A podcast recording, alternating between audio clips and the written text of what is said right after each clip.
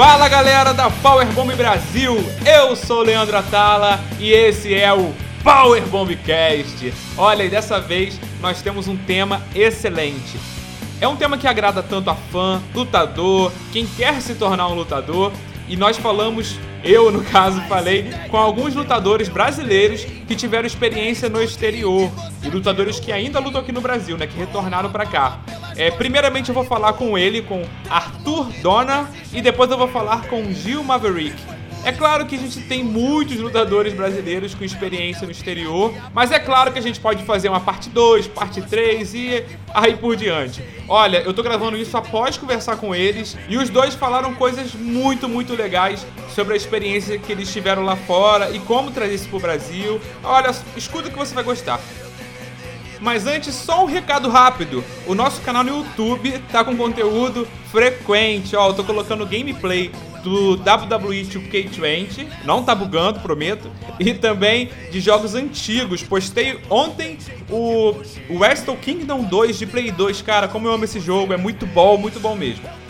Eu e o Jeff fizemos até uma narração de uma luta, ficou muito bom, ficou tão bom que a gente ficou revendo em casa várias vezes, porque realmente a gente curtiu fazer, a luta ficou boa. E é isso aí, gente.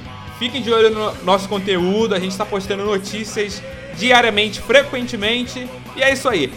Fiquem com essas ótimas entrevistas e não esqueçam de dar o seu retorno.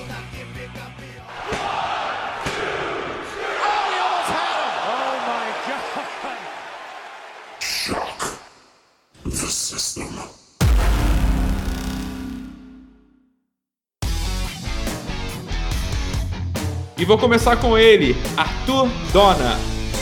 Muito prazer, pessoal do Powerbombcast, me chamo Arthur Donner, uh, anteriormente conhecido como Lord Arthur, mas agora eu tô passando por um período de renovação, por assim dizer. Bem legal, mano, é um prazer ter você aqui e tenho certeza que vai ser um papo bem legal. Eu queria já começar perguntando para você como que foi essa decisão de ir treinar no exterior, para onde você foi? Cara, então, uh, eu senti que eu tinha chegado num ponto nos meus treinos aqui no Brasil que eu não sabia bem se eu estava melhorando, não sabia bem se o que eu estava fazendo era certo. E eu fui pedir conselho pro Bruno Astro, que é um cara que eu já tinha visto os treinos dele, eu já tinha visto, pedido conselhos para ele, e eu vi que ele estava treinando na Alemanha, que é um país que eu já tenho certa, certo conhecimento porque eu tive um intercâmbio lá no meu período de colégio. Então eu fui perguntar para ele como é o sistema deles, como eu poderia fazer um intercâmbio lá como lutador. E ele me passou todas as dicas, disse que tipo foi fantástico, me deu toda a recomendação que ele podia e então eu comecei a planejar. Tipo, foi muito mais uma questão de planejamento mesmo, porque eu estava ainda meio entre faculdades, uh, tendo problemas com minha terapia, e então eu tive que fazer um planejamento meio que de meses atrás, né, quase um ano de antecedência. E, cara, foi uma experiência fantástica. Realmente, tipo, eu percebi discrepância que é do nosso conhecimento empírico pro, pro deles, porque eles já trouxeram anos de técnicas de tentativa e erro, uh, anos de conhecimento, eles sabem como fazer uma luta assim na hora, enquanto aqui a gente ainda ensaia as lutas um mês antes do show. E não que tipo isso seja ruim ou errado, é só são é só que, tipo, é um patamar diferente, é uma experiência diferente. Cara, é, tipo, me apaixonei pelo sistema deles, tipo, por como eles fazem algo muito mais natural, como eles realmente tratam a luta livre como uma luta. Não por eles realmente tentarem se bater, por eles realmente estarem competindo, mas pela questão da psicologia, tipo, é muito mais fácil tu reagir a luta do que tu ensaiar a luta, entende? E eu ainda planejo voltar lá.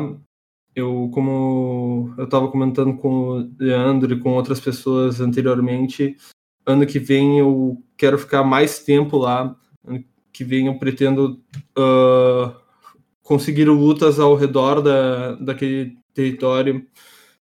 Eu já estou querendo entrar em contato com algumas companhias na Holanda, outra na França, porque a WXW Academy, que é onde eu fiquei, ela fica num território muito bom, é o noroeste da Alemanha, que dá tipo umas duas horas a, Amsterdã, umas quatro horas até Paris. Então é um território ótimo para fazer algumas lutas durante o fim de semana, dur uh, treinar durante a semana e também eu tenho esperança que como já vou estar dentro da academia, já vou estar treinando lá com eles, eu talvez possa ser chamado para trabalhar como staff no 16 Karat Gold, que é o, um dos torneios anuais da WXW, é tipo um baita de um evento que tem um, várias pessoas que são os melhores do, do território britânico europeu. É aquela coisa, tô indo lá para aprender. Se eu conseguir uma luta, ótimo. Se eu não conseguir, tudo bem. Mas a quantidade de conhecimento que se absorve vivendo aquela experiência é absurda. E eu espero que eventualmente eu consiga trazer um pouco mais da desse conhecimento aqui para o Brasil, porque eu percebo uma coisa, tipo, eu sou um péssimo professor. Eu não gosto de ser professor. Então, tipo, eu acho que eu tenho muito mais a passar dentro uh, da luta livre nacional lutando ao invés Forma de prática, né? É, exatamente. Lutando ao invés de ensinando. Infelizmente, esse ano eu passei por uma série de complicações médicas. Uh, eu perdi umas quatro lutas no meio do ano porque eu descobri que eu tinha um, um cisto no rim que não se sabia se era perigoso, se podia Nossa. estourar. Então o médico assim mandou eu parar com todas as lutas. E isso foi tipo uma semana antes de um evento na DFC. Uh, ah, isso foi duas semanas antes de um evento na antiga SWU. E, pá, perdi um monte de luta esse ano. É que a gente já não realiza tantos eventos, né? Da perder. Ah, é, Cada é, luta é preciosa, né? Não, foi, foi pesado, foi pesado. E, bom, por Juntos Somos Fortes, eu tava crente que ia lutar. É. Dois dias antes do evento, eu peguei uma febre de 39 graus. Caraca. é, não, foi uma maravilha esse ano, nossa. Mas estamos aí. Dia, dia 16 de novembro eu já tô lá na FIO de novo. Primeiro de dezembro a EWF já estava planejando um outro evento. E pretendo lutar nos dois. Maneiro. Uhum. E, cara, é isso. E você, Arthur, é, teve encontro com algum lutador é, famoso, alguém conhecido, né? Que a WXW já teve, tem, né? E já teve grandes nomes é, que, europeus e também é, lutadores do mundo todo que passaram por lá. Muitos que surgiram, né? De lá. E você teve contato com algum? Sim, uh, eu estava dividindo o apartamento com o Timothy Thatcher. Uh, cara, foi um cara que eu criei uma, uma grande admiração por ele. Eu não era tão familiarizado com a carreira dele até eu chegar lá, até eu conhecer ele, até eu ouvir as histórias dele. Nossa, bah, ele abriu minha cabeça com um machado, praticamente. Cara. Porque o Timothy ele é um cara que ele tá fazendo sucesso na, na era das redes sociais sem as redes sociais ele, ele não gosta de tirar foto, ele não gosta de aparecer muito, tipo, ele não tem Facebook, Twitter, Instagram, nada. É estranho, né? Exatamente. e, e ainda assim, ele tem um sucesso imenso. E ainda assim, as pessoas procuram para buscar ele. Porra, o cara é, já foi campeão da Evolve, atualmente é campeão da WXW. Nossa, ele tem, ele tem, eu acho que quase 20 anos de carreira, ou mais, não sei. Ele Quase já 20 é anos de carreira. É, ele, já, ele, é, ele é muito experiente. No mínimo ainda, é, não. Uh, ele tá. Ele mostrou pra gente uma luta dele contra o Fit Finlay, que é tipo um dos ídolos dele. E nossa, ele nos contou que tipo, ele fez 30 minutos de luta, uma luta pá, fantástica, técnica pra caramba. O O Timothy é muito bom em catch wrestling, ele é estudante do catch wrestling e do shoot style japonês. Então a, a luta dele contra o Finlay foi linda e ele disse que naquela luta eles não trocaram uma palavra durante a, a luta inteira nem antes da Nossa. luta. Caramba. A primeira vez que ele foi falar com o Finlay foi no final da luta só para perguntar tipo, tá, a gente termina agora e o Finlay, é, pode ser. Caramba. Assim, foi uma das coisas que me, me deixou pirado uh, naquele lugar, tipo, o quão fácil era para eles fazer, tipo, uma luta assim na hora, sabe? É, e aqui ainda tem a questão de ensaiar a luta um mês antes, marcar a luta passo a passo. Uhum. Tipo, é um pensamento muito diferente do nosso. Muito diferente do nosso. Uh, eu acredito que seja até melhor e mais dinâmico que o nosso, que talvez possa trazer mais gente para se interessar pela luta livre. Mas não vou dizer que eu sou dono da verdade. Tipo, eu não quero ter briga com ninguém e isso é uma coisa que eu percebo muito na, na, luta livre nacional. É muito fácil de tu te irritar com alguém na luta livre nacional. É, isso é verdade mesmo. Eu acho que as pessoas ficam com raiva uma das outras e não sabem nem o motivo. É, chega a ser realmente bobo, não tem outra palavra. É, é que assim, é aquela coisa, tipo, o pessoal da luta livre, livre nacional tem várias opiniões discrepantes quanto à luta livre cada um puxa para o seu lado. Uhum. E quer que todos os outros sigam. Esse, é esse eu acho que é o problema. Uh, aqui ninguém tenta. Ninguém faz o seu próprio e, e tenta analisar os resultados. Né? Todo mundo acredita veementemente que o jeito que eles estão fazendo é o certo, que o jeito que eles estão fazendo vai dar certo e não para para pensar em, no que está acontecendo ao redor deles. Uhum. Uh, eu, eu, vou, eu vou dizer, a IWF, ela, o último show que ela fez, ela encheu a casa. Tem sido, na verdade. A IWF ela cresceu muito a WWF cresceu muito, ela encheu a casa. Tipo, ela encheu a casa e teve um bom lucro até onde eu sei, eu não perguntei em números, mas ela teve um bom lucro. Foi o último show de, deles em Sapucaia do Sul e agora eles estão treinando em Porto Alegre. Eles estão correndo atrás para fazer um próximo show em 1 de dezembro, que acho que eu mencionei antes. E eu espero que dê certo. Eu vou dizer, Tomara, tem, tem muitas das políticas deles que eu discordo, uhum. mas não é o meu lugar dizer que eles estão errados. Eles encheram, eles encheram um show, um show anteriormente. Se eles encherem esse próximo, eu não tenho o que dizer. Não se argumenta contra resultados. Uhum. Nossa, que legal. É. E, e é esse tipo de, de pensamento que eu, que eu quero trazer mais. É tu olhar ao teu redor ver o que está acontecendo. O público está gostando do, do show. Tu tá tendo o público todo o show. As pessoas uh, estão pagando pelo, uh, pelo show. As pessoas estão se fidelizando. Ou, tipo, o público é sempre diferente e ninguém acompanha as histórias. É, é esse tipo de coisa que eu, que eu gosto de, de apontar, sabe? Não, não é aqueles, aquelas discussões abstratas, metafísicas, teóricas. É, uhum. É, não, é pegar o que tá ali, o que tu consegue ver. E modificar a nossa, a nossa luta a partir disso. Uh, tu viu que tal spot que tu fez não deu resultado, não deu reação? Tira, não, não faz mais aquele spot. E por aí vai. São, acho que é difícil achar um, na verdade, um evento brasileiro que seja bem é apurado, bem nivelado, todas, todas as lutas são boas, é muito difícil. É, talvez pela dificuldade de ter lutadores de qualidade também, né? Pra, às vezes a gente completa com um lutador que ainda está treinando para poder fazer o show, né? Vamos fazer o show, não tem que ter luta.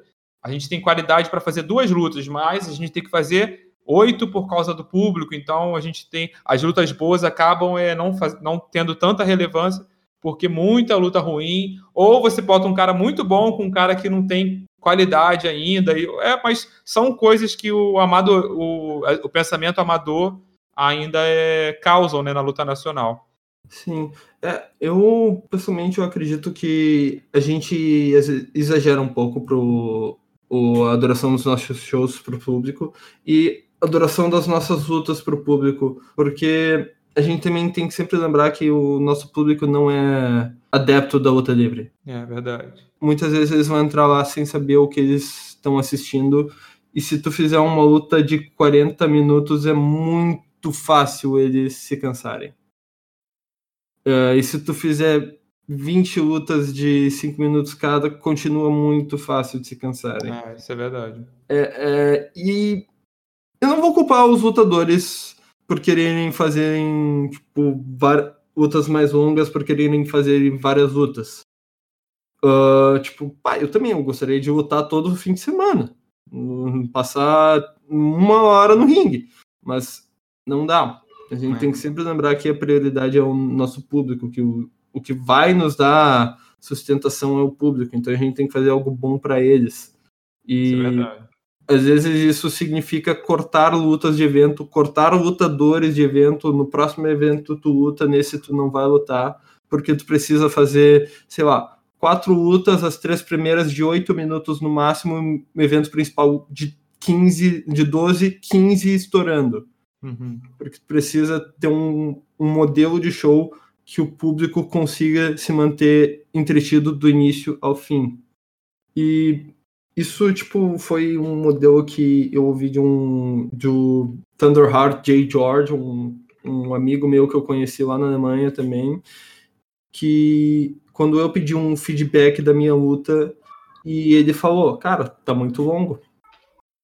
Uh, e se vocês têm um público de que não é adepto da luta livre, eles vão se cansar muito fácil. Nossa, bem legal ver um, um feedback de alguém de fora, né? Que, não tá, que nem acompanha diretamente. Isso é muito bom. Exatamente, tipo, é, eu, eu, tipo, eu consegui alguns amigos, não...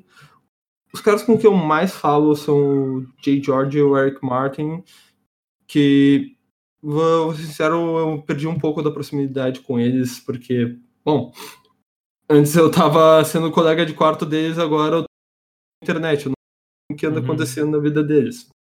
Mas que estão sempre dispostos a tipo, tentar me passar um conhecimento. E isso eu agradeço muito a eles. E são caras que eu confio. Porque, bom, o Eric Martin já estudou contra. já estudou com o Joey Mercury, também já treinou na Ring of Honor, inclusive se vocês procurarem o G1, ele tá lá tentando separar o Enzo Amore e os Briscoes. E o Jay George é um, é um cara que ah, já treinou no Sanctuary, já, já lutou na CZW, e, tipo, ele, ele é amigo próximo do Super Crazy. Então, são caras que eu sei que eles têm um, um background muito maior do que o meu. E eu sei que eles têm um conhecimento que vale a pena, pelo menos, ser disseminado. Bem legal ter essa ter essa ter pessoas, né, desse nível para ouvir, né? Para você ir para lá para a WXW e tal, se algum lutador que está ouvindo a gente, ele quiser é, fazer um, esse tipo de investimento, é, ele tem que entrar em contato diretamente com a federação, tem que ter um contato, só para só uma a dica. WX, a WXW é muito legal nesse sentido, porque ela dá todas as instruções no site deles. Nossa, tu... que maneiro. É, só tem um pega-ratão. O site deles, ele, se tu for abrir lá, ele é aberto todo em alemão. No hum. canto inferior, no canto superior direito tem um, um botão que tu pode mudar para inglês. Ah. Só lamento não tem português. O, é. Tem essa barreira ainda. Uhum. Mas lá eles dão todos os preços, o e-mail que tu pode contatar, uh, eles te dão, eles dizem, cara, tipo, a gente não, a gente não pode dar para quem tá vindo de fora, tipo, não dá para dar o treinamento básico, o treinamento físico, tipo, tu já tem que chegar lá com um físico que consiga aguentar. Ah, que legal. Uh, viagem também, né? É. E, e claro, uh, Geralmente, quando eu tô negociando preço, esse tipo de coisa, eu falo direto com o Tassilo Jung, que é o dono da WXW e o head referee. Uh, e em questão de pagamento, esse tipo de coisa, tu pode sempre negociar com, negociar com ele. Eu, pessoalmente, tipo, esse último mês me deu uma, uh, me deu uma apertada agora em setembro e agosto. Então, ao invés de pagar num, de uma vez só, ele me deixou um PayPal em aberto até o dia 31 de outubro, onde eu estou pagando à medida que vai entrando dinheiro. Uhum, investimento mesmo, né? Legal. Uhum. Ah, quanto a algo que eu esqueci de falar, que eu gostaria muito de falar do, uhum. uh, do Timothy Thatcher, que foi o que eu me esqueci. Ele atualmente está como campeão Unify da WXW. E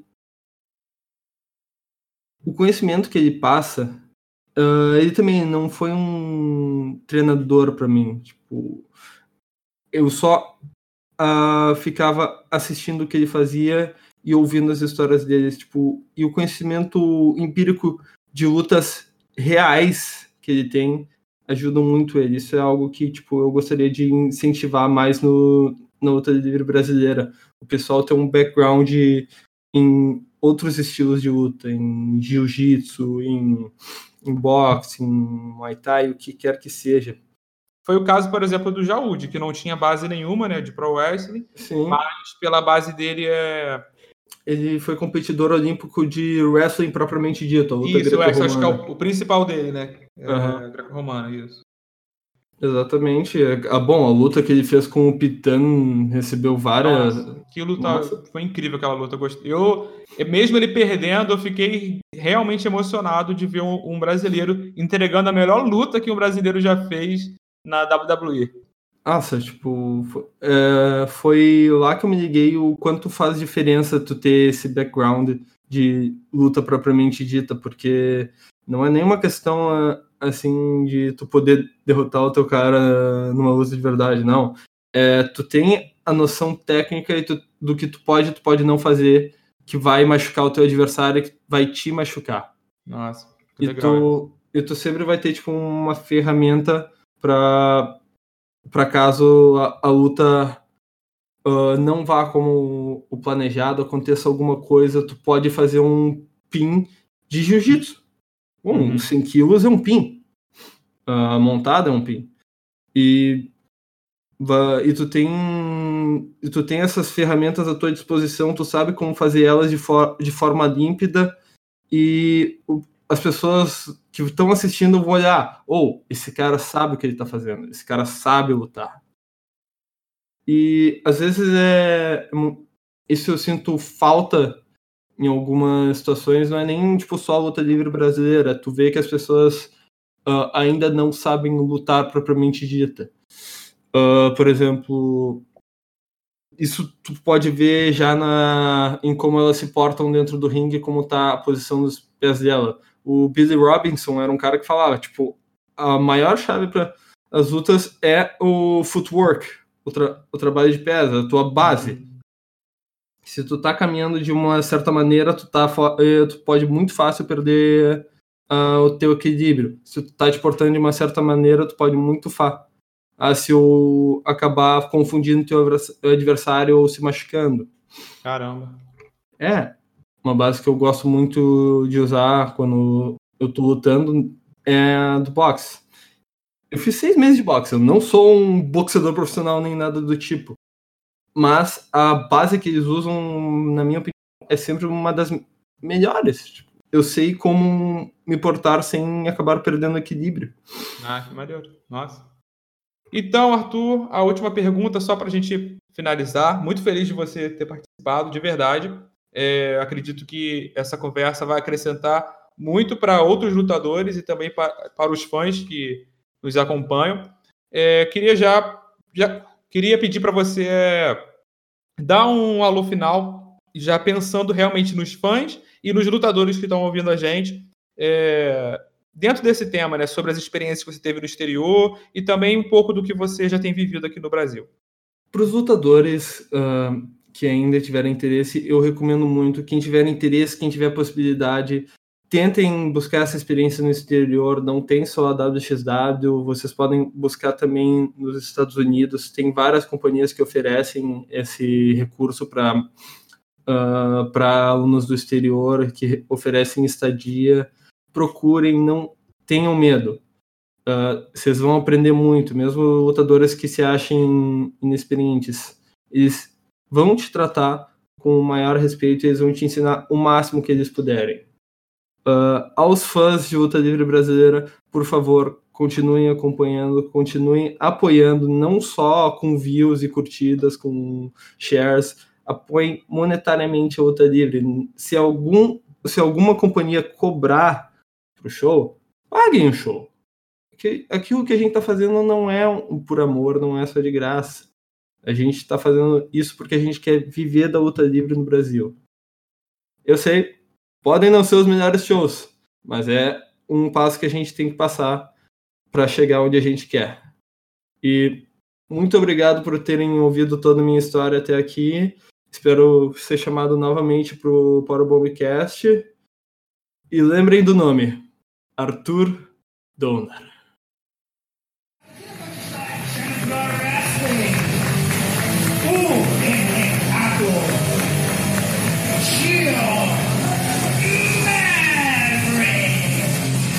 E agora, pessoal, dando continuidade a esse podcast, eu vou falar com ele, um lutador que tem grande experiência internacional e atua hoje no Brasil, o Gil Maverick, da Action Pro Wrestling.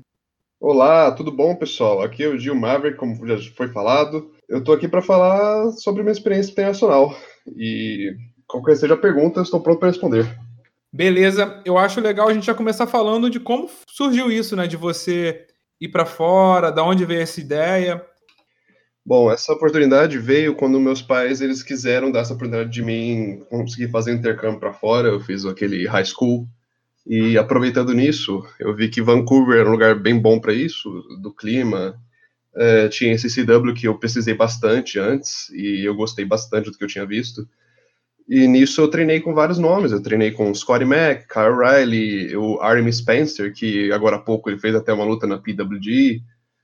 Uh, e diversos nomes que você vê até mesmo na WWE, como os Hollywood Boys, uh, Nicole Matthews e vários outros. E nisso eu aprendi muita coisa, eu desenvolvi muito bem, porque eu era um mero iniciante. Eu, eu tinha acabado de estrear quando eu fui para lá. Eu achei até que meio cedo, mas foi bom fazer isso logo de início, porque me influenciou muito. Eu peguei o estilo dos caras. Uh, ou, por exemplo, no começo eu fazia só balão, tesoura e drive, que realmente naquela época da BWF era mais ou menos a norma. É, e eu, eu realmente peguei aquele estilo americano, que muita gente às vezes não fazia aqui no Brasil, e, mas hoje em dia fazem muito mais, obviamente. E eu acho uma coisa boa que realmente é uma evolução para todo mundo. Bem legal. Você era bem novo, né, quando foi, foi treinar lá, né? Sim, eu tinha 17 anos. Nossa, bem novo. Porque para um lutador brasileiro, é, poucos começam assim a treinar cedo, né? Por, até por, por falta de espaço para treinar e tal. Hoje está um pouco diferente. Realmente a gente tem um pessoal mais novo. Mas a gente tem muito lutador que já está numa idade que geralmente lá fora começa a perder um pouco de destaque, né? É, até porque se eu, quando morava com meus pais, se eu falasse para eles queria treinar luta livre, eu acho que eles não iriam aceitar muito bem também. Ah, essa era a minha situação, demorou muito tempo para aceitarem. Nossa, não é cultural nosso, né? Então é, é, aquilo, né? Pai, vou me quebrar um pouco. Exatamente. É, é quando você falar pro seu pai, né? Que você vai sair, fazer um motocross da vida, vai fazer, é. sei lá, um esporte radical, pular de paraquedas, ele fala, não, não vai, né? vai se matar, não sei o quê, porque ele não conhece muito bem como é que funciona ou ele pensa que é uma das coisas, ou ele pensa que realmente é aquele negócio de verdade, diria MMA, hum. ou ele pensa que é um teatro total, né? Ou um é outro. Mas é que bom que você teve essa oportunidade, que eles puderam te dar, é, te ajudar nisso, né? Com certeza. Você foi é, para os Estados Unidos, é isso? Desculpa, não, não peguei. Sim, foi nos Estados Unidos é, que eu consegui a oportunidade de fazer o dojo da Japan. Ah, legal. Mas antes disso, também, eu tava viajando com a família também. É, só passeando com todo mundo lá, que tinha o dinheiro por um bom tempo, a gente conseguiu. Eu consegui lutar na, em Las Vegas, foi uma empresa que nem me veio o nome mais, porque eles fizeram literalmente dois shows. Foi o show que eu conheci o Joey Ryan e o Matt Cross. Nossa, e não. fiz minha estreia lá, eu fiz, lógico, foi um jobzinho rápido e tal. Mas foi bacana. E outra vez que eu também lutei foi em Orlando, que eu também estava passeando, e eu consegui lutar com o Clover. Esse Clover é um cara grande, bem ágil, e foi uma luta mais extensa, diferente da primeira vez que foi só um jobzinho lá, né? Dessa vez foi uma luta mesmo. É, eu senti muito mais confiante depois disso aí, porque foi logo depois que eu tinha voltado de Toronto, né? Que Toronto que eu tinha treinado na Battle Arts e lutei também na Progress, eu diria na Progress que fez o show junto da Smash, né? Foi mais a Smash, mas a Progress e o Smash fizeram um, um show em conjunto, eu diria, né? Nossa, que legal. Foi, é, foi no Canadá que você teve contato com, com o Caio ou foi nos Estados Unidos? Não, o Caio foi em Vancouver, que foi ah, sim, dois anos antes. Aí depois, uhum. dois anos depois que eu consegui em Toronto, que o Caio já tava na, no NXT, tal coisa, né? Então Aí já não era mais com ele. Eu tava treinando na Battle Arts, que é a academia do Santino Marella. Ah, entendi. Sim, sim. Aí eu consegui ver muito mais nomes, porque a região de Toronto tem um acesso muito maior aos americanos, porque eles estão perto ali do Nordeste, né, que tem diversas federações, eu diria Ring of Honor, CZW, e diversos assim, né, é um lugar que o mais desenvolvimento de pro wrestling nos Estados Unidos. Nossa, que maneiro. Foi para o lugar certo, então. Com certeza, nossa, foi incrível. Eu quase consegui alguma coisa com a Destiny Wrestling, mas estava meio complicado. O, o Booker ele era meio é, ocupado e não, não deu certo. Mas quem sabe se eu tivesse ficado alguns meses a mais, eu teria conseguido sim. E, e quem sabe outras coisas acarretando depois disso, né? Uhum. E, e, lutar nessas, né, nessas federações, como que foi? É, é, é difícil, porque você aprendeu é, essa a forma um pouco mais atual né, de, de treinamento lá fora. Não sei se você teve grande dificuldade, por exemplo, que um lutador acostumado com o estilo brasileiro, né, que só lutou Tive. aqui, entendeu? Teve dificuldade? Tive, com certeza. É, porque um grande problema é que, por exemplo, eu aprendi na BWF que sempre se fazia tudo com o lado direito, tanto cliente quanto é, pancadas, golpes, é, jogar a pessoa no corner, eu diria, em tudo do lado direito, porque é um negócio que a gente tem que só nós brasileiros, os argentinos e os mexicanos, eu, acho que tem mais gente, só que eles são os principais, eu diria, né? Enquanto os americanos, eles são acostumados a fazer com o lado esquerdo. Hum. Ou seja, se o seu cérebro está acostumado a você fazer tudo do lado direito, por exemplo, você pega Uh, vai escovar o dente com o lado direito. Tranquilo, uhum. fácil. Pega o lado esquerdo, vai ficar meio embolado. Agora vai fazer uh, uns rodopio, piruleta com uhum. o lado esquerdo e é meio complicado, né? Até você memorizar aquilo lá, porque você está tão acostumado com um, né? Aí o outro demora uns meses para você realmente se acostumar totalmente. Isso foi um grande problema para mim. me atrasou um pouquinho lá no desenvolvimento, né? Porque eu estava bem tecnicamente, tal coisa, mas quando chegava nessas partes, que, por exemplo, você tomava o bump and feed, você tinha que dar esses golpes também, do lado esquerdo também, eu sempre me embolava e demorava um pouquinho mais para eu conseguir estrear, alguma coisa assim, mas no fim deu tudo certo, eu consegui estrear lá, gostaram da minha luta, é, as pessoas que achavam que eu era ruim justamente por causa desse meu lado esquerdo direito... Uhum uh, falam, não, não, você é bom, tá bom, é, bom trabalho, tal coisa. E eu, particularmente, eu conversei com o César Bononi, ele falou que também teve o mesmo problema. Ele chegou na WWE, ele teve que resetar a cabeça dele. Tudo que ele Nossa. aprendeu aqui no Brasil, ele teve que jogar fora e pegar tudo que eles estavam dando lá. Caramba, eu não falo por ele, mas uhum. até onde me lembro, ele me falou isso. Então, é, eu acho que se nós brasileiros é, tivéssemos pego o costume mundial porque eu diria da Europa, Japão, Estados Unidos, eu, são as maiores influências. E se nós tivéssemos pego essa influência principal para conseguir trabalhar com eles sem problemas nenhum, né, de trocar de lado, eu acho muito melhor. É melhor sair com a maioria do que a minoria, né? Ah. Pelo menos nesse sentido. É, eu acho que facilita, talvez facilite até quando vem algum lutador de fora fazer um, algum tipo de é, workshop aqui, até não é comum, né? Mas é, é algo que provavelmente vai aumentar. É, tá, tem, tem crescido bastante a quantidade de gente que faz é, treinamento por aqui, então provavelmente vai aparecer. E eu, eu acho super é, justo acontecer isso, ou até na própria América Latina, né? Lutadores ter esse workshop, é, Brasil, Chile, Argentina também, eu acho bem legal. Sim, com certeza. Tanto que, pelo menos aqui na, na Action Pro Wrestling, eu tô conseguindo fazer isso do lado esquerdo. O ah, Rony já fazia isso no Revolution.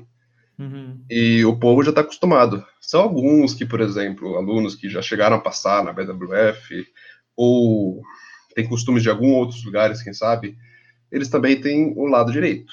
Mas a gente consegue se acostumar mais fácil com o esquerdo. Se a pessoa é nova, melhor ainda, né? Quanto mais novo, menos acostumado ele é. Nossa, e é um detalhe que realmente o, o fã não, nunca vai perceber esse detalhe, né? É algo, e algo que influencia realmente a luta, né?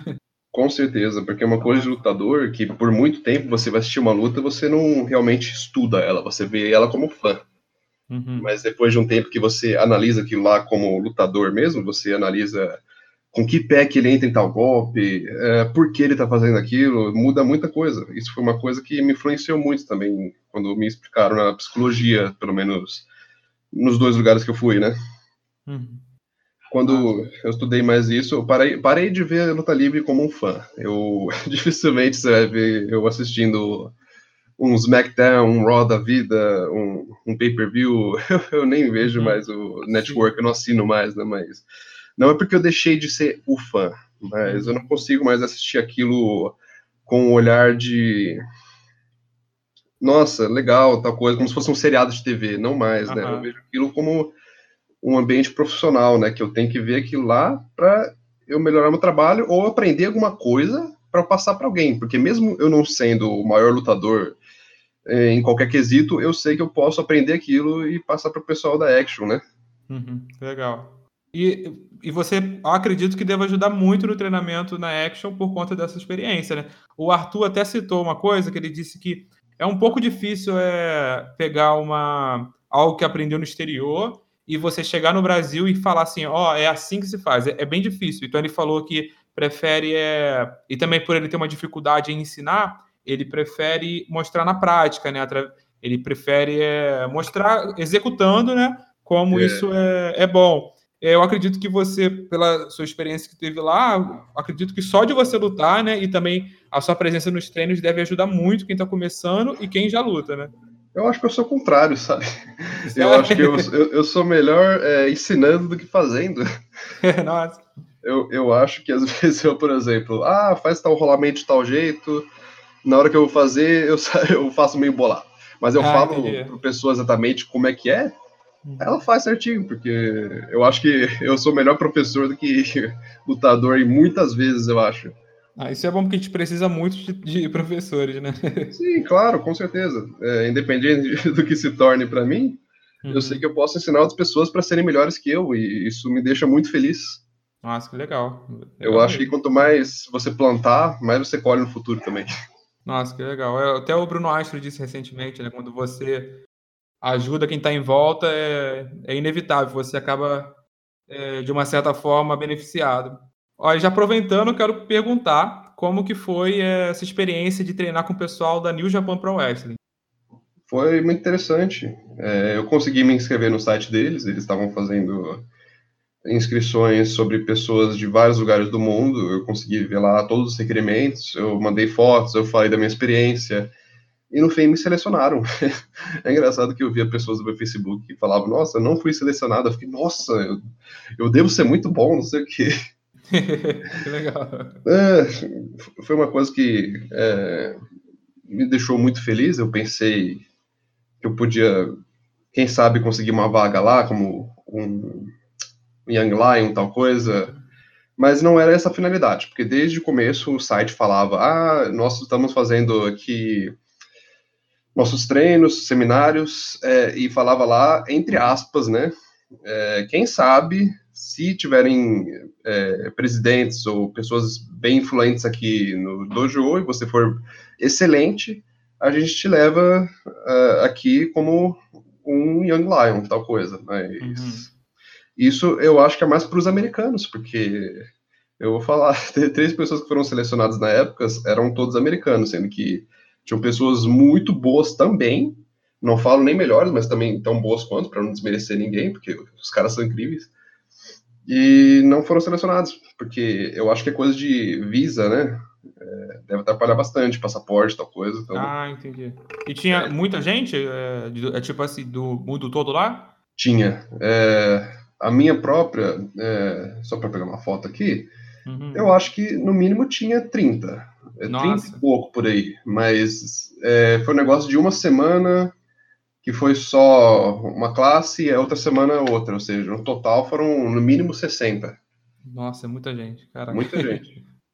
Um e treino teve... assim já é bastante. Agora, um super treino de uma semana inteira também foi difícil de organizar, mas é, deu tudo certo, porque tinham dois professores. Tinha o professor principal, que era o Shibata, e o segundo era o Scorpio Sky. Nossa, que incrível. Tava assistindo hoje uma luta e tava percebendo como o Scorpio Sky, ele é, dos detalhes, ele é um cara incrível. Só uma observação. Mas e o Shibata também, meu Deus do céu. Aqui no Brasil, muita gente gosta do Shibata, do estilo dele, né? Com certeza, o cara é uma lenda. Estavam é, até falando que ele poderia voltar, né, agora recente, por conta daquele, daquele lance com o Kenta, mas ele nesse tempo ele estava trabalhando realmente na parte de treinamento, não é isso? É, eu, na verdade eu acho, acho sempre difícil ele voltar, porque quando eu conversei com ele, é, é, para me despedir tal coisa, eu falei assim para ele, ah, muito obrigado pelo treino, qualquer crítica você me dá, tal coisa. Ele falou para mim que eu tinha que me esforçar mais nos exercícios, porque não estava totalmente pronto, né? Uhum. Eu não estava uhum. na minha melhor forma, mas eu fiz, eu dei meu melhor lá. É... Mas eu perguntei para ele, ah, não sei o que, eu desejo a melhor sorte possível para você voltar no ringue e tudo mais. Ele deu uma risada, sabe? Ah, eu perguntei se ele ia voltar, tipo, ele não chegou a responder, então eu acho que talvez ele não volte. Nossa, é, bem, é algo bem delicado, né, acontecer com ele, bem delicado mesmo. Com certeza. Ah. Hoje em dia, tanto que muitas vezes ele vai treinar, ele usa um capacete de wrestling. Nossa. Ou seja, para proteger a cabeça, né? Qualquer uhum. coisa. Qualquer coisa que a gente tinha que fazer um clinch com ele, que eu cheguei a fazer também, ele me deu o headlock, um headlock real, que eu fiquei com hematoma na cabeça por umas semanas. Nossa. é porque eu não sabia o que fazer, porque já que ele é japonês, ele fala inglês, mas ele fala inglês muito simples. É, e nisso ele me deu um headlock, eu não sabia se eu tinha que reagir, eu não sabia se eu tinha que sair daquilo de verdade ou não. Eu fiquei lá tomando o negócio, tipo, não sabia o que fazer, eu fiquei lá. Ah. Eu tenho a impressão de que o lutador japonês, por ele ter por uma base é, é marcial dele ser mais, ser mais comum, né? É, e o Shibata, claramente, ele é alguém que tem uma base é, de, em outras lutas, né? É, eu fico pensando se a luta, a luta japonesa é um pouco mais agressiva por conta disso. Tem alguma ligação, você sabe dizer? Sim e não. Eu, eu acho que tem umas partes que realmente não tem como não pegar, eu diria, dos golpes, tal coisa, eu diria, dos chops, uhum. pancadas tudo mais. Mas é, você vai analisar o que ele falava pra gente no treino. É, ele falava que o, as coisas que ele acabou sendo infame, por exemplo, das, das headbutts que ele acabou Sim. fazendo na luta com. Foi o Tanahashi? Não, foi com o Okada. Sim, foi com o Okada. Enfim, é, ele falou que aquilo não é uma base muito boa, porque não te dá uma longevidade. Nossa. Mas acho que tem os dois lados da moeda, né? Se você pensar 100% do tempo que você tem que pensar só na sua longevidade, você nunca vai entregar um puta show. É. É, mas ao mesmo tempo, se você toda vez querer se matar no ringue, você não vai muito longe também. Então tem que ter um meio termo, né? Você fazer essas coisas só em ocasiões excepcionais, né? É uma coisa que eu já até queria conversar é, com você sobre isso, porque eu escutei, li, na verdade, dois comentários é, de lutadores. Um foi do John Cena, que ele disse que John Cena agora está seguindo um caminho parecido com The Rock, né? Ele está se dedicando mais a, aos filmes e tal, já se afastou de uma certa forma da luta livre. Sim. E ele disse que chegou no momento em que ele não foi afetado é, fisicamente e nem mentalmente. Ele pode parar agora, ele vai. É como se a luta livre nunca tivesse afetado ele. Exato. Mas, e se ele continuar, né, ele, ele tem medo de extrapolar isso. Já eu, o Darby Allin, que luta na, na AEW, ele falou, ele é um cara que luta de forma totalmente é, louca, né? Ele se joga de cabeça, de costa. Ele teve até uma luta recente agora com o Chris Jericho, que ele lutou com as mãos amarradas para trás, né? O Jericho amarrou a mão dele. E ele teve, teve algumas quedas dele que foi assim, nada é pensando no futuro, mas ele já, já disse que o objetivo dele é não ter uma carreira longa, que ele pretende se dedicar aos filmes dele. Então, é, o que, que, como, que, que você pensa disso, olhando aqui para o cenário é, nacional? Que, que, é por, até porque a gente não tem, em eventos de luta livre no Brasil, a gente não tem uma ambulância do lado, é algo que realmente é muito perigoso, né? Eu concordo. É, eu acho que tem que ter a segurança em primeiro lugar o tempo todo. Porém, você tem que entregar o show quando é demanda. Uhum. Quando tem a demanda, você tem que entregar. Quando é uma coisa simples, você nem sempre tem que se matar, né? Por exemplo, você vai fazer um show para uma plateia de 10 pessoas, você dificilmente vai fazer um show que você faria para mil, né? Sim, sim. É, eu, eu não gosto de excluir nomes. Eu, por exemplo, na época, eu falava sempre para lutarem mais seguros. O Boer e o Ace, eu falava com eles. Eles uhum. achavam ruim.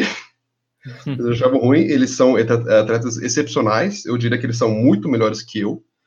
Exatamente nesse sentido de conseguir fazerem flips, é, técnicas é, mais ágeis, diria, de luta e tal coisa. Coisa que eu, eu não sou o melhor, mas eu, eu tinha aquele senso que eu carregava do Canadá que falavam que sempre que é, se você sempre fazer uma luta com muitos spots perigosos, pode ser que dê ruim, né? Mas Nossa. às vezes a pessoa ela fica tão feliz com o que ela tá fazendo aqui no ringue que não pensa muito a longo prazo. Tanto que é, você vai ver hoje eles, eles estão mais nessa praia. Eles estão muito mais seguros que antes. Eles não estão mais fazendo coisas exatamente extremamente perigosas. Eles estão fazendo aquilo que eles têm 100% de certeza é, que eles vão fazer e acertar, né? E uhum. não vai machucar ninguém e tudo mais. Eu gosto muito daquele filme do Mickey Rourke, o, o Lutador, né, The Wrestler. Certo. Ele, eu não vou dar spoiler do filme, mas, embora seja antigo, ele mostra um pouco disso, né? O quanto o amor pelo, pela luta livre, a torcida, o momento é faz o cara ir até um pouco além do que o corpo, um pouco às vezes até muito além do que o corpo aguenta, né? E... Exato, se a pessoa tem uma vida fora daquilo, ela uhum. dificilmente uhum. vai ter 100% uma experiência tão boa assim, né? Porque ela pode ter machucados da luta livre, ou pode ser, ah. pode estar com a cabeça zoada. Uhum. É, pode, que pode problemas, acontecer, né? é verdade. Sim, muita, muita queda. acaba em cadeira de rodas, eu diria, né? Nossa, é, já teve. E, o, e a luta livre é um. É, tipo, ela é um esporte. É um esporte de, de, de muito contato e, o e um entretenimento muito, muito agressivo. Então, é, existem lutadores que estão aí há muitas décadas e quase meio século lutando e conservando a saúde bem, e existem outros que pouco tempo já se ferraram.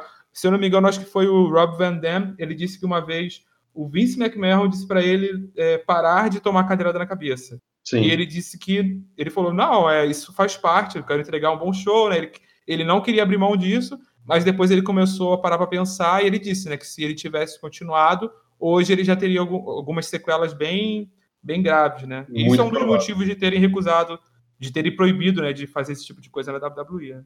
Com certeza, é, eles pensam a longo prazo, né? Quanto mais dinheiro eles fizerem, melhor. Porque eles não precisam fazer uh, super lutas que os caras machucam de verdade para entregarem para os fãs, né? Eles podem muito bem fazerem coisas seguras e que também são boas.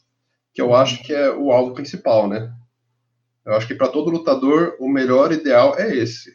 Porque é. você pensa tanto de um lado quanto de outro, né? Você fica seguro tanto para você entregar o um show bom, quanto você ter uma carreira longa, né? Os dois, as duas coisas. Mas agora, eu acho uma coisa muito interessante que os Young Bucks falaram no podcast que eu já ouvi deles.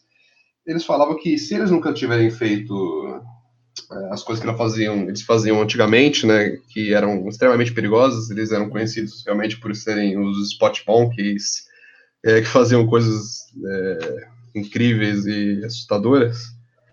E, mas hoje eles não fazem mais tanto quanto, é, porque eles já são estabelecidos, né? Uhum. Se eles não tivessem feito isso no passado, hoje em dia eles não seriam nem conhecidos. Eles talvez estariam com quem dizia qualquer e, e tanto faz, sabe? Não, não, seria um grande nome. Eles diziam isso. Pagar o preço. Né? Exato. Com certeza. Não qualquer um que consegue fazer umas lutas que nem o Mick Foley e continuar lutando. Já, é, o Mick Foley, se eu não me engano, tá até sem orelha, né? Ele perdeu uma, uma orelha é, acho que quando jogaram ele na corda, se não me engano, ele falou que foi e a orelha dele ficou. É, o Mick Foley é um exemplo de um cara super-humano. Um cara que aguenta tanta coisa assim e ainda tá vivo é raro. Várias pessoas já estariam mortas se não fossem ele. Então, Maverick, olhando para a experiência que você teve fora e sendo lutador que atua aqui no Brasil com grande experiência, olhando também para o que acontece no Chile, de é, o nível que eles têm alcançado, a, a maturidade que eles têm com a luta livre, você acredita que no Brasil a gente pode alcançar isso? A gente está é, tá num bom caminho? Eu acho que sim. Eu acho que desde que começou agora é, essa divisão, eu, eu acho que uma divisão pode ser tão boa quanto ruim, né? Mas eu acho que a divisão atual foi uma coisa boa, porque agora nós temos pessoas é, jovens que têm uma mente aberta, tanto para de luta livre nacional quanto internacional, e nós podemos pegar coisas lá de fora e trazer para cá, e todos os modelos de booking, modelos de luta, modelos de tudo, né? E nós podemos fazer basicamente a mesma coisa aqui. Só que nós temos que analisar o mercado nacional, porque você nunca vai analisar, por exemplo, o americano, dar tudo que o americano quer para um brasileiro. Porque nem sempre é a mesma coisa, porque o brasileiro, às vezes, ele tem a demanda própria. E nisso, já que ele tem demanda própria, você tem que imaginar é, uma divisão maior do que, que ele quer, né? que muitas vezes o americano ele quer aquele show super espetacular é, com gimmicks, com realmente é um showzão. Você nem pensa aquilo como arte uhum. marcial. Mas você vai ver, por exemplo, o brasileiro, ele quer coisas diferentes. Você vê você vai fazer uma luta super safe, com spots simples, uma psicologia simples também, que o americano muitas vezes ele vai gostar muito, o brasileiro ele vai querer ah. dormir. Vai dar um show de submission wrestling é, super técnico, com vários chaveteios, ele vai é, dormir é. também. Ou seja, você tem que dar aquilo que ele quer. É, muitas vezes ele vai querer mais spots, ele vai querer mais é, histórias, mais coisas, quem sabe, eu diria edgy, né? É, um pouco mais escadas, às vezes ele gosta também não daria isso para criança, né? Porque uhum. normalmente a demanda deles não, não é muito boa também para isso. Você tem que analisar sempre o produto é, do local que está fazendo. Eu acho que é uma coisa que o Chile acertou muito e eu acho que os chilenos, a maioria da audiência deles são adultos jovens, ou seja, para eles é um negócio mais arriscado dar certo, tanto de estilo de luta quanto é, eu diria de gimmicks, né? E eles pegam uma influência muito americanizada também. É, eles não pegam necessariamente um estilo de WWE, mas um estilo super indie, né? Aquele estilo super indie que você vê. A própria AEW é quase um estilo é. super indie, sem considerar as storylines, é, né? É super indie com uma estrutura grande, né? Exatamente. Eu acho que é um negócio que funcionaria aqui no uhum. Brasil. Mas é, são coisas que você tem que ter capital para iniciar, Uh, tem que ter interesse da população para você ter os shows, né? Porque é muito difícil você ter lutador, você não tem um capital, você às vezes vai lá fazer o show, só que o empresário muitas vezes ele já tem o nome é, da luta livre meio que manchado, porque o anterior já não, não entregou. Mas a gente vai mudar isso com o tempo. E depois com é, muita persistência e mostrando que nós temos lutadores bons que podem fazer em shows de qualidade, que você pode pagar aquilo e falar, eu não me arrependi e eu pagaria de novo. Porque muitos shows aqui no Brasil são ou grátis, ou você cobra, sei lá, 10 a 15 reais, né? Que é uma coisa muito barata, porque você não pode cobrar um negócio muito caro, sendo que você não vai entregar aquele show é, de espetáculo mesmo, né? E nisso eu acho que o brasileiro tem que pensar mais à frente e se tornar um pouquinho daquilo que dá certo. Esquecer um pouquinho do passado. Em vez de você só fazer show para você manter o cenário nacional, que já não é grande, eu acho que você tem que ter aspirações para crescer. Então é isso, pessoal. Chegamos ao fim dessa entrevista também com o Maverick, ele que acrescentou muito e espero que ele esteja aqui novamente em outros episódios. Obrigado, até mais, pessoal. Até a próxima.